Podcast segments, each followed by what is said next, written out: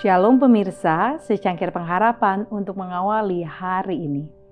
Ibadah keluarga adalah saat yang paling indah. Kamu harus bersukaria di hadapan Tuhan Allahmu. Kamu ini, anakmu laki-laki dan anakmu perempuan, hambamu laki-laki dan hambamu perempuan, dan orang Lewi yang ada dalam tempatmu sebab orang Lewi tidak mendapat bagian milik pusaka bersama-sama kamu.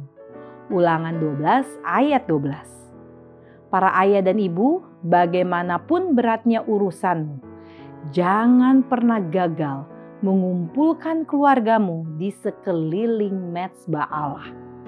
Minta perlindungan malaikat-malaikat kudus di rumahmu. Ingatlah bahwa kekasih-kekasihmu ini terbuka terhadap penggodaan. Gangguan sehari-hari menjerat kaki orang muda dan tua. Mereka yang mau menghidupkan kehidupan yang sabar, mengasihi dan gembira haruslah berdoa. Hanya dengan menerima senantiasa pertolongan dari Allah, maka kita dapat menang atas diri sendiri. Hidup yang terbaik, halaman 371.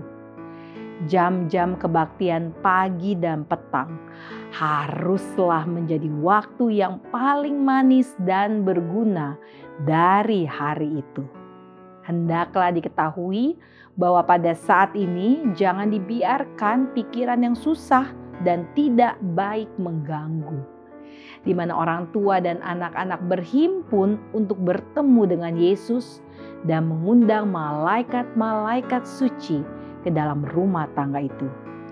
Biarlah kebaktian itu singkat dan betul-betul hidup, disesuaikan dengan keadaan dan bermacam-macam cara dari waktu ke waktu. Biarlah semua ikut di dalam bacaan Alkitab dan belajar serta mengulangi hukum Allah. Akan menambah perhatian anak-anak jika mereka kadang-kadang dibolehkan memilih bacaan itu. Tanyalah mereka dan biarkan juga mereka bertanya. Sebutkan sesuatu yang menggambarkan artinya.